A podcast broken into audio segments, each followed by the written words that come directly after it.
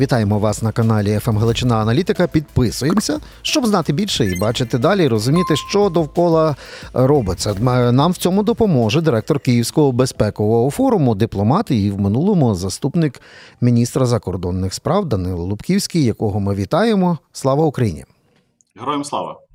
А ми зараз попросимо вас допомогти. Е, В безпековому плані державі Україна тими засобами, які володіє українська дипломатія.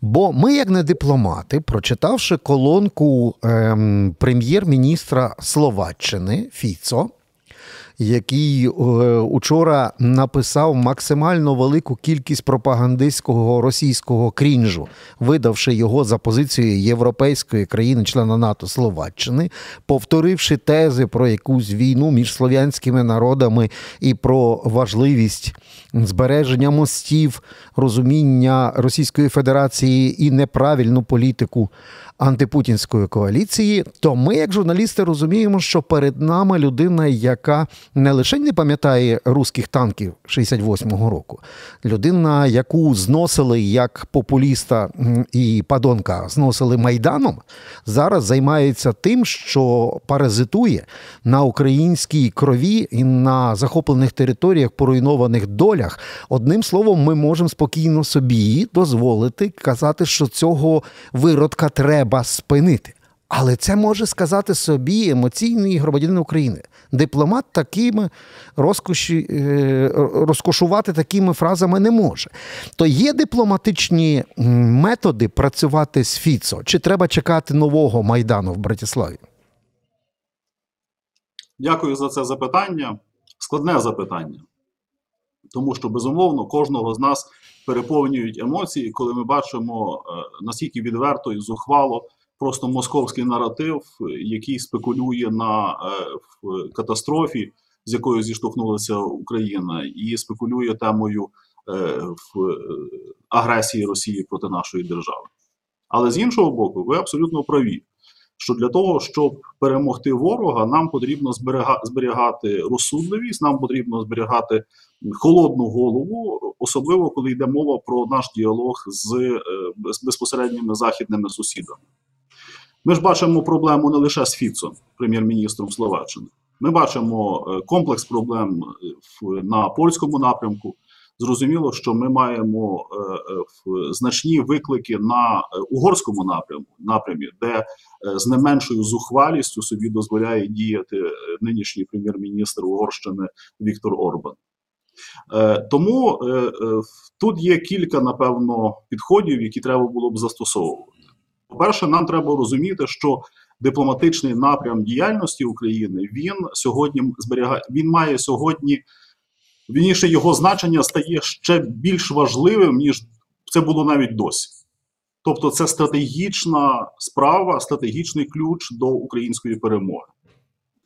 І е, сьогодні, коли йде мова про військову мобілізацію, мені здається, що нам потрібно говорити і про дипломатичну мобілізацію.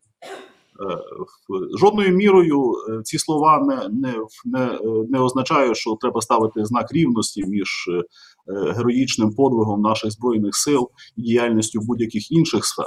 Але те, що ми сьогодні опинилися в ситуації, коли міжнародне становище стає менш сприятливим для України, це однозначно факт, і для цього потрібна адекватна розумна реакція з боку української влади і української держави.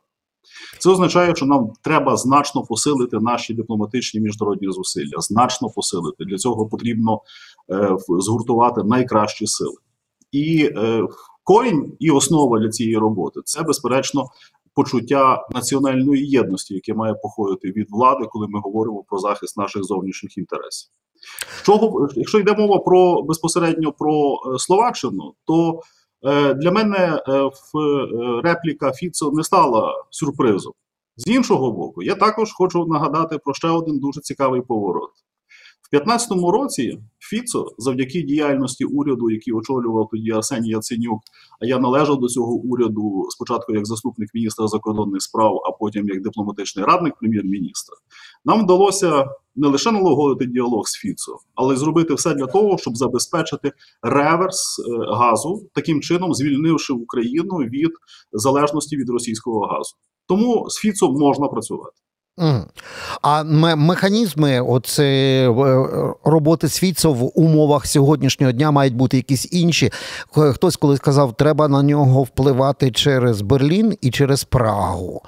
Я собі просто не уявив, як ми маємо це робити. Їхати і казати: слухайте, візьміть е, паяльник і праску, і примусьте його, чи як. Як це взагалі працює? Як можна діяти через одні столиці на інших популістів в інших столицях? Дипломатичні методи це методи переконання, аргументів і розмов. Інших методів я не знаю.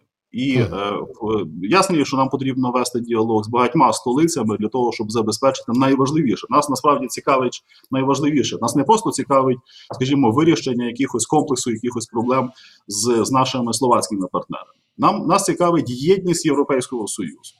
І тому треба працювати в той в тому ключі, щоб цю єдність забезпечувати. В червні, е, в 6-9 червня, відбудуться вибори до європейського парламенту. Це е, вибори, які приведуть до зміни керівництва Європейського союзу. І що ви сподіваєтеся? Що ви сподіваєтеся, е, скажімо так, олівіння, управління, популізм, е, розвал антипутінської єдності? Які сподівання за результатами цих виборів? Змагаються різні концепції. Е, багато експертів говорять про те, що ми швидше за все побачимо зростання правих сил в рамках європейського парламенту. Побачимо. Зрозуміло, що е, нікуди не дінуться популісти, які будуть використовувати популісти, і як їх ще називають опортуністи, які будуть використовувати різні можливості для того, щоб е, виконати свої свій якийсь порядок денний. Але але це так би мовити лише на поверхні. А от е, глибше, якщо вдивитися в процеси, які відбуваються в Європейському Союзі, і е, ми можемо зробити цей висновок на основі багатьох заяв важливих е, політиків з різних європейських держав, що тим не менше в Європі зростає розуміння, продовжує зростати розуміння колосальної російської загрози. Ми О. чуємо це від Швеції до Португалії, від Італії до до Нідерландів. От тут Таким цікавий чином, момент. Я, так, отут цікавий момент, бо е, це не лише підтримка на словах і на ділі в е, вигляді збройних ем, пакетів, але в тому числі і фінансова стабільність до 27-го року. Це той пакет багатомільярдний від Європейського союзу, який блокувався Орбаном. Ем, відповідно, оці різні тихі дипломатичні шляхи, е, коли з ним правильно попили каву, вивели його в правильному керунку під час важливих речей, поговорили з ним або відкрито підкуповували, як це зробила прем'єр-міністерка Італії. Ну, я маю на увазі е, пані Мелоні, яка пропонує, хочете в Європарламент, ми вам пропонуємо тут кооперацію з вашим Фідесом і підете разом з нами за мандатами. Ну тобто, бачимо, що і е, кнутом і пряником це означає, що фактор Орбана як блокуючого путінського агента знято вже, чи ще це, як то кажуть, на марші? На жаль, не знято. Е, в нас є два стратегічних треки. Так? Перший, найважливіший, життєвий це допомога Україні в війні проти Росії. Е, і тут треба забезпечити е, стабільну допомогу на руки вперед. І другий трек це наші переговори щодо набуття членства в Європейському Союзі. Це теж трек, який для нас відіграє стратегічну роль, і цей і цей трек теж може ставати заручником тих чи інших поворотів е, у виконанні е, в або сусідніх, або не лише сусідніх держав, які на цьому можуть е, шукати свої якісь там дивіденди. Що це означає? Е, я в підході до будь-якої зовнішньополітичної проблеми виходжу з таких кількох компонентів. Перше, це мобілізація нашого власного ресурсу. Це ще раз повторюю, нам потрібно мобілізувати найкращі переговорні сили, щоб взагалі виробити концепцію діяльності в регіоні. Е, не можна е, накладати одну і ту саму матрицю на відносини з Польщею, Словаччиною чи Угорщиною, але можна шукати нестандартні шляхи для вирішення регіональних проблем, коли бачити загальну широку картину е, нашої співпраці і з інституційно, і, і, і політично, і так далі. Тобто таким чином нам потрібен сильний переговорний, сильна переговорна група, яка би займалася баченням відносин з нашими західними сусідами, і яка би включала різні напрями: і безпековий, і економічний, і євроінтеграційний, і так далі. Друге, це безперечно, це робота з нашими партнерами в Брюсселі, в Берліні, в Парижі, в тих столицях, які відіграють винятково важливу роль в формуванні Європейського союзу майбутнього, тобто формулюванні е, бачення, яким чином яким шляхом має йти європейський союз, до наших стратегічних інтересів належить єдність Європейського Союзу, сил, сила Європейського Союзу і його стабільний серйозний зв'язок зі зі Сполученими Штатами. Ось що нам відповідає нашим інтересам. На це треба наступний зосередити наступні сили. І третій момент, звичайно, що нам треба говорити з суспільствами. Дуже багато українців є зараз за кордоном.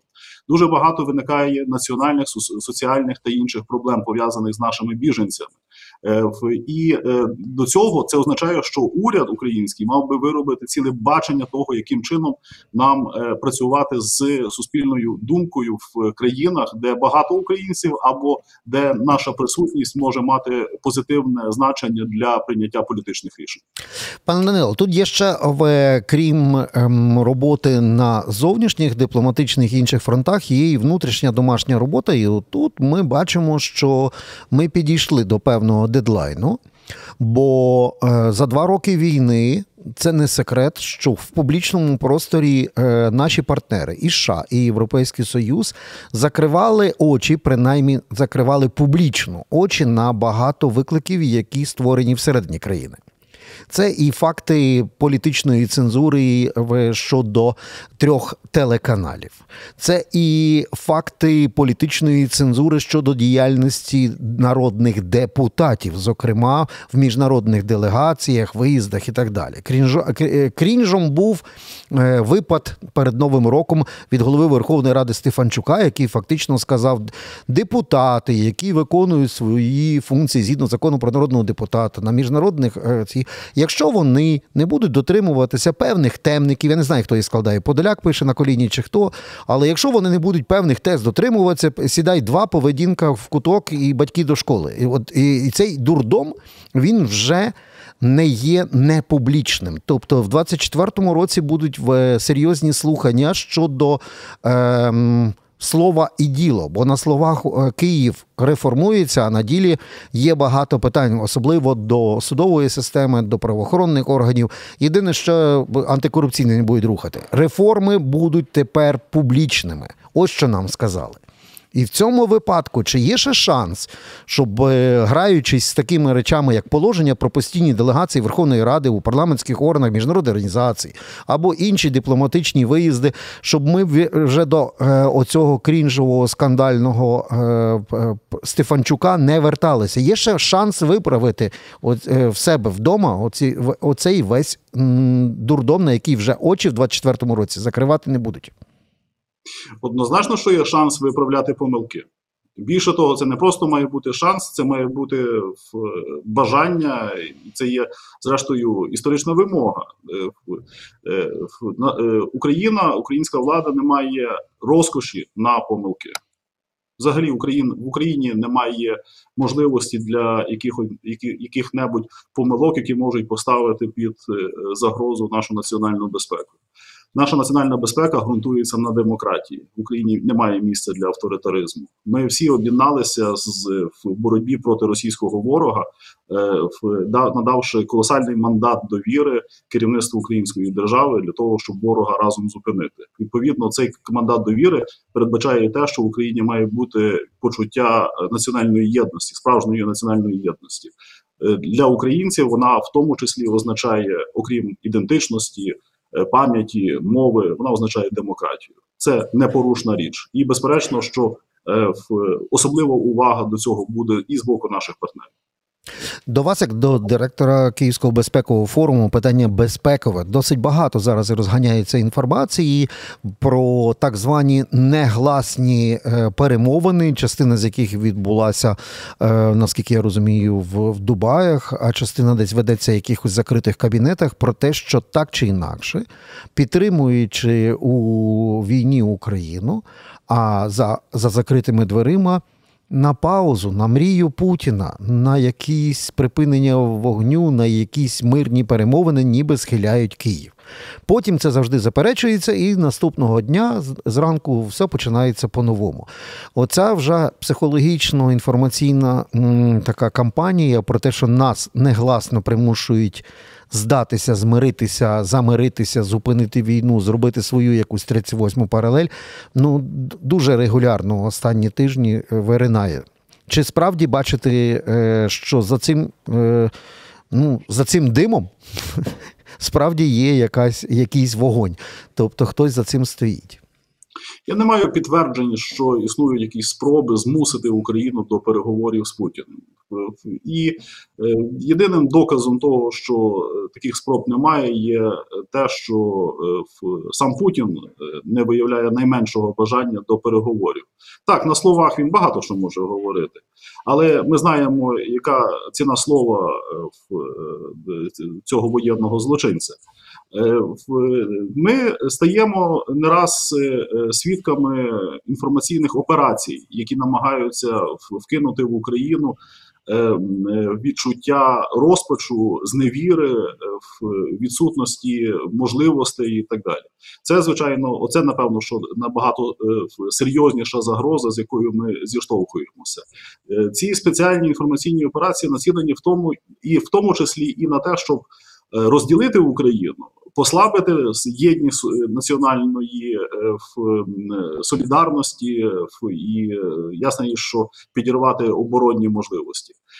Тому кожен, хто може протидіяти цьому, чи це йде мова про політиків, чи про державних діячів, чи про активістів, кожен має робити свій внесок в те, щоб зміцнювати оцю оцю нашу нашу єдність. А що стосується перспективи переговорів, Е, я залишаюся і в і, і, і був, і належав до тих, хто так вважав, і залишаюся при цій думці, що е, в Москва не має найменшого наміру до е, мирних переговорів.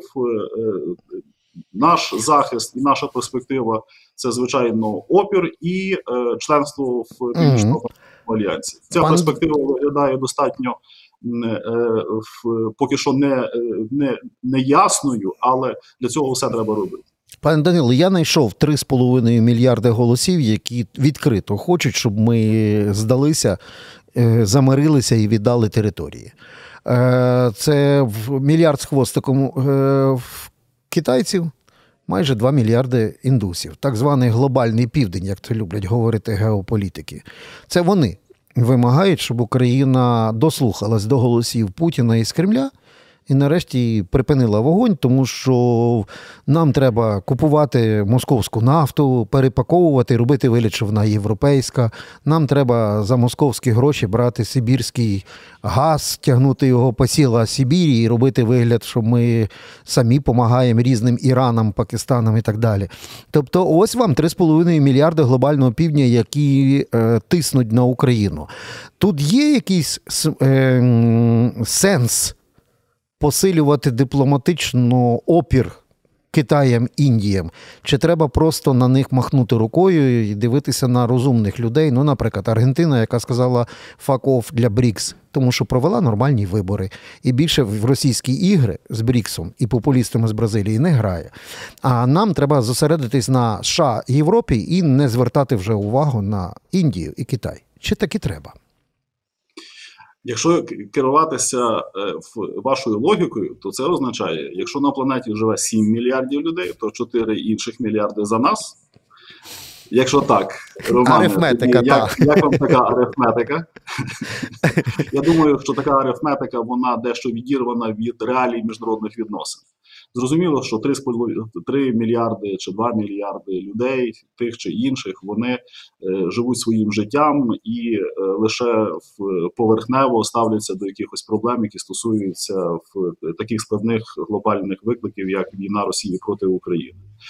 Е, ми е, зрозуміло, що ми від Китаю очікували е, виконання обов'язків постійного члена Ради безпеки, що означає припинення російської агресії і і примушення Росії до миру е, в звільнення е, наших територій, тому що, як ви добре пригадуєте, навіть в формулі миру, яку пропонує Китай, чи в тих тезах мирних, які запропонував Китай, першою тезою чи од- однією з перших стоїть про необхідність дотримання принципу територіальної цілісності держав. Ну порушений з 14-го року цей принцип з, з Україною. Так війна розпочалася 10 років тому.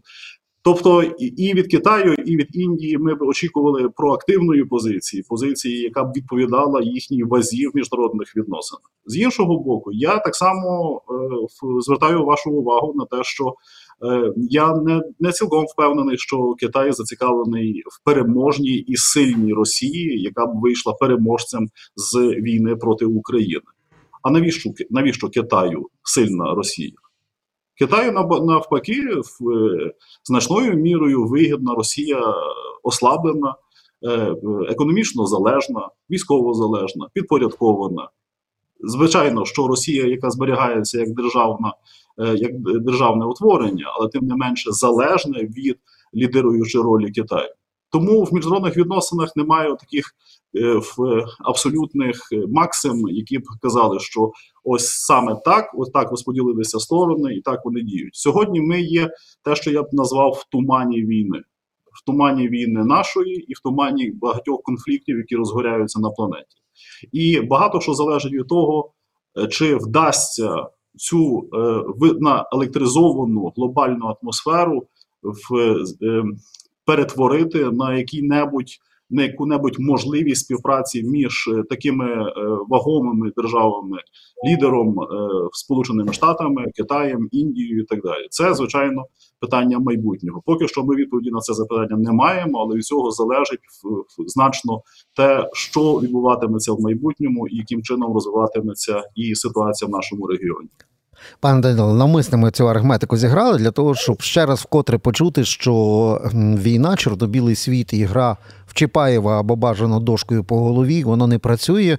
А на батьківщині шах, шахів, тобто в Індії, треба грати в дипломатичні шахи навіть при таких е, геополітичних е, викликах, які з глобального півдня долинають на тлі нашої трагічної російсько-української війни. Дякую вам за головні акценти і роз'яснення. Нагадаємо, що ми мали можливість спілкуватися з директором Київського безпекового форуму, дипломатом і е, в минулому заступнику міністра закордонних справ Данилом Лубківським. Пан Данило, дякую і до нових зустрічей у нас на каналі. Дякую.